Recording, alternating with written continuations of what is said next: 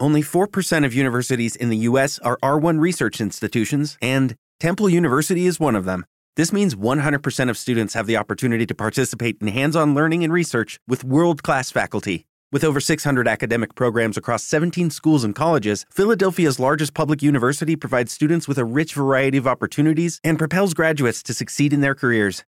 Temple University. Schedule a campus tour today at admissions.temple.edu/visit.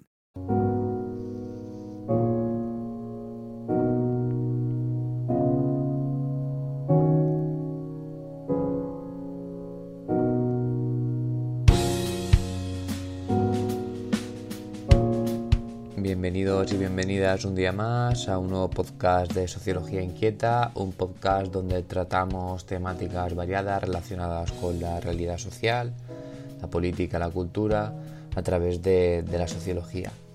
Y bueno, en el tema de hoy vamos a hablar sobre la idealización de la pobreza, mm, un tema que puede parecer abstracto de, de primeras, pero que cuando vayamos desarrollándolo lo vamos a aclarar mucho, mucho más.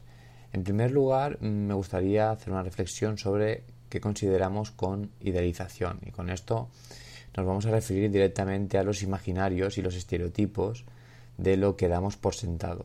Digamos que en muchas ocasiones las personas mm, categorizamos eh, a otras personas, a, a otros entornos sociales, a otras escenas, roles, estatus, comportamientos, todo lo categorizamos a través de imaginarios, de estereotipos, de cosas que damos por sentado, que pensamos que deben ser así o que son así porque nos han dicho mm, que así las debemos, debemos ver, ¿no?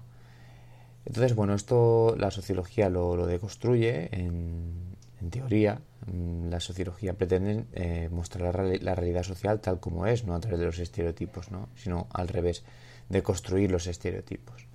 Por tanto, mm, digamos que mm, dentro de estos estereotipos también existe una idealización. Mm, y esta idealización también repercute a la, pobreza.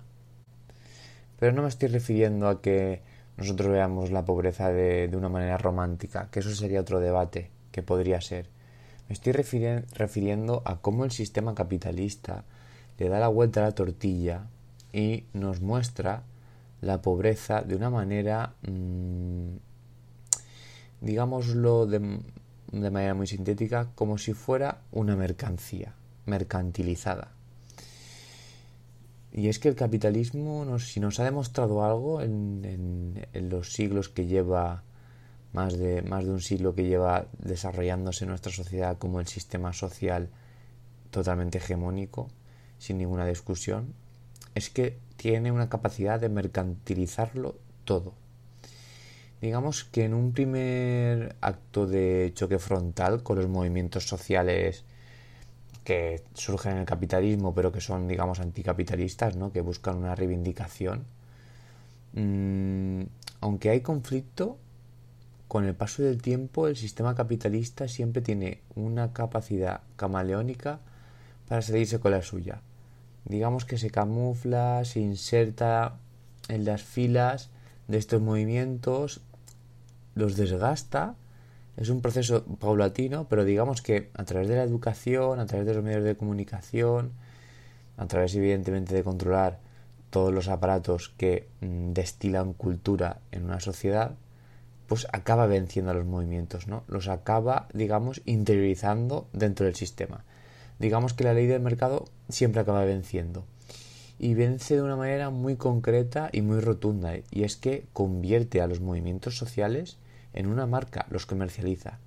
El ejemplo más claro es la imagen del Che, del Che Guevara, en una camiseta vendida eh, como si fuera un producto capitalista más puro estilo marketing. O sea, se ha convertido en una marca una marca de lo que es ser anticapitalista vendida por el capitalismo.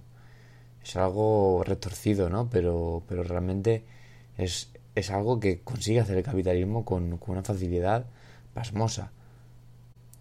De ahí lo difícil, ¿no? Que es, que es cambiar la hegemonía del, del, sistema.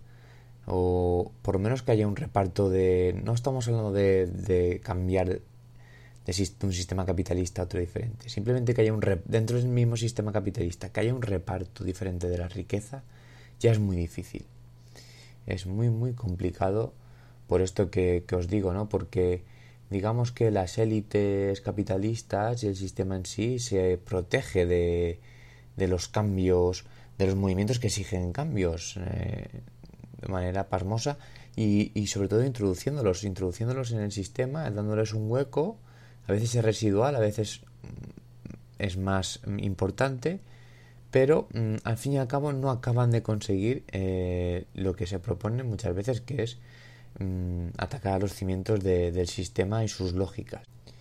Entonces, bueno, eh, el capitalismo, como estamos hablando, tiene una capacidad, por tanto, de mercantilizar los movimientos contrarios al, al mismo. Y esta acción parece que se ve de una manera clara dentro de la idealización de la pobreza, que es donde, digamos, de lo que pretendía yo hablar en, el podcast de hoy. La pobreza parece que se ha convertido en una marca, en una marca cultural, digamos, mejor, digamos que para definirlo entenderlo mejor, eh, hay que entender que la pobreza eh, se está convirtiendo en una marca cultural y por tanto se le están atribuyendo cualidades fantásticas. Estamos, como he dicho antes, no vamos a hablar de, de, un trato romántico de la pobreza, pero realmente sí que hay un poco de eso en la mercantilización de la pobreza.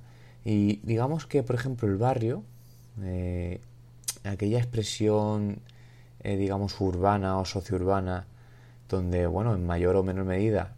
Step into the world of power, loyalty and luck. I'm gonna make him an offer he can't refuse. With family, cannolis and spins mean everything. Now, you wanna get mixed up in the family business. Introducing The Godfather at chapacasino.com. Test your luck in the shadowy world of The Godfather slot. Someday I will call upon you to do a service for me. Play the Godfather. Now at Chumpacasino.com. Welcome to the family. VGW Group. No purchase necessary. Void where prohibited by law. See terms and conditions 18 plus. Eh, tiene cosas, muy co cosas buenas que podemos sacar, sacar digamos, eh, pecho de ello. Yo, por ejemplo, vivo en un barrio, pero no, no, no podemos olvidar que mmm, los barrios obreros eh, están azotados históricamente por la desigualdad social, la exclusión, la pobreza otras problemáticas, dependiendo ¿no? del grado, porque hay mucha diversidad en los barrios obreros, pero bueno, pues otras problemáticas como el crimen, la droga, etcétera. Y bueno, el barrio ha sido y es un espacio, es un espacio, como he dicho, comunitario rico del que podemos sacar pecho la clase obrera y muchas veces es combativo y reivindicativo. Eso no lo vamos a obviar, ¿eh? Pero también es un espacio urbano donde las problemáticas sociales que además genera el propio capitalismo, azotan con mucha más fuerza que en, otros sitios de las ciudades. Entonces, por lo tanto, yo planteo una, una, pregunta. ¿Hay que reivindicar el barrio como espacio social?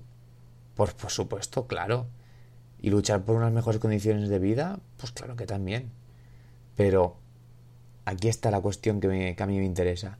¿Debemos idealizarlo como algo idílico? Pues no, el barrio no es lo que es. En nuestro hogar, sí, es donde yo vivo, claro. Pero en el barrio hay racismo, en el barrio hay machismo, en el barrio hay desigualdad social. En, el, en los barrios está entrando la ultraderecha. Claro, todo esto también hay que tenerlo en cuenta. Y, y bueno, eh, en los barrios mmm, las problemáticas sociales entran sin cortavientos, con la cara descubierta, básicamente, y zarandean a su población de manera directa a los que más nos afectan las problemáticas sociales es a la clase obrera. Dentro de la diversidad de la clase obrera, evidentemente hay sectores que afectan mucho más que a otros. Y a barrios, como he dicho, que tienen unas problemáticas mucho más acuciantes que otras. Pero no podemos idealizar eh, este lugar como algo idílico, ¿no? Es un lugar fantástico para mí, que me ha enseñado muchas cosas, pero que también tenemos que, que mostrar la realidad social de que es un, lugar que está muchas veces traspasado por la precariedad. Y bueno, ya siguiendo con la reflexión, un poco para concluir, Sé que a lo mejor es una reflexión un poco más abstracta, abstracta o, compleja que otras de otros podcasts donde hemos hablado más de autores. Esto más un concepto que además es muy propio mío, de una reflexión mía. Mm, digamos que eh, las expresiones culturales, o eso es lo que, lo que yo entiendo como sociólogo, las expresiones culturales que están idealizando y que están comercializando la pobreza se pueden ver em, en la misma idealización y comercialización del barrio, como puede ser a través de la música urbana, como el trap, por ejemplo. Eh, el trap nos está mostrando em, nos está mostrando muchas veces las peores caras de, los barrios, ¿no? Por ejemplo, en un videoclip de trap eh, posiblemente podamos ver droga, podemos ver em, gente, eh, digamos, entre comillas, no muy amigable y letras que están haciendo apología a ese tipo de comportamientos, ese tipo de realidad. No voy a entrar si eso es bueno o malo, muchas veces también pienso que si la realidad, la realidad del barrio es esa, es normal que el cantante que está cantando una canción y que vive en ese barrio pues te cuente lo, que él ha vivido y con, y con el contexto con el, con el, que se ha socializado, que a lo mejor es un contexto violento y es un contexto de, droga, por ejemplo, ¿no?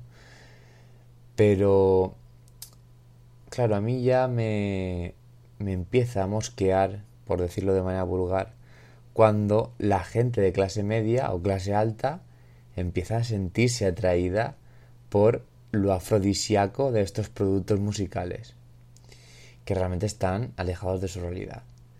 Es decir, la gente de clase obrera yo creo que debe hacer una reflexión más profunda. Eh, pues alguien que lleva un chandal de Gucci no significa nada, ¿no? Lleva un chandal de Gucci, ¿vale? ¿Y qué? Pero si, si esa persona es pobre o alguien de barrio, la cosa parece que cambia. Es como de mirar, esa persona eh, que vive en un barrio marginal está llevando un chándal de Gucci en un videoclip, está aceptando las normas del capitalismo y realmente lo que yo tengo la sensación es que a veces somos un auténtico zoológico. Por eso cuando veáis a alguien en un videoclip de un barrio fardando de chandals caros, coches y joyas, pensar que la mercancía posiblemente en ese videoclip no esté en el chandal, ni en la joya, ni en el coche, sino que puede que esté en la misma persona. Así que bueno, esta es la reflexión de hoy, espero que os haya gustado y os invito a que me sigáis en las redes Soler2911, en el canal YouTube Sociología Inquieta, Spotify con el mismo nombre, Sociología Inquieta y nos vemos, nos vemos pronto.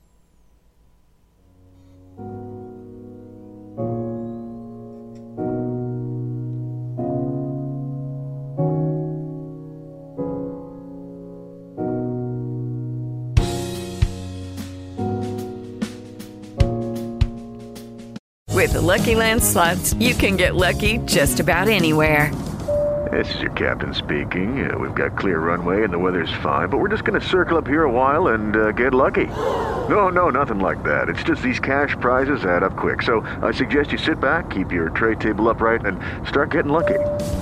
Play for free at LuckyLandSlots.com. Are you feeling lucky? No purchase necessary. Void where prohibited by law. 18 plus terms and conditions apply. See website for details. It is Ryan here, and I have a question for you. What do you do when you win? Like, are you a fist pumper? A woohooer, a hand clapper, a high fiver. I kind of like the high five, but if you want to hone in on those winning moves, check out Chumba Casino. At ChumbaCasino.com, choose from hundreds of social casino style games for your chance to redeem serious cash prizes. There are new game releases weekly, plus free daily bonuses. So don't wait. Start having the most fun ever at ChumbaCasino.com. No purchase necessary. VGW. Void were prohibited by law. See terms and conditions. 18 plus.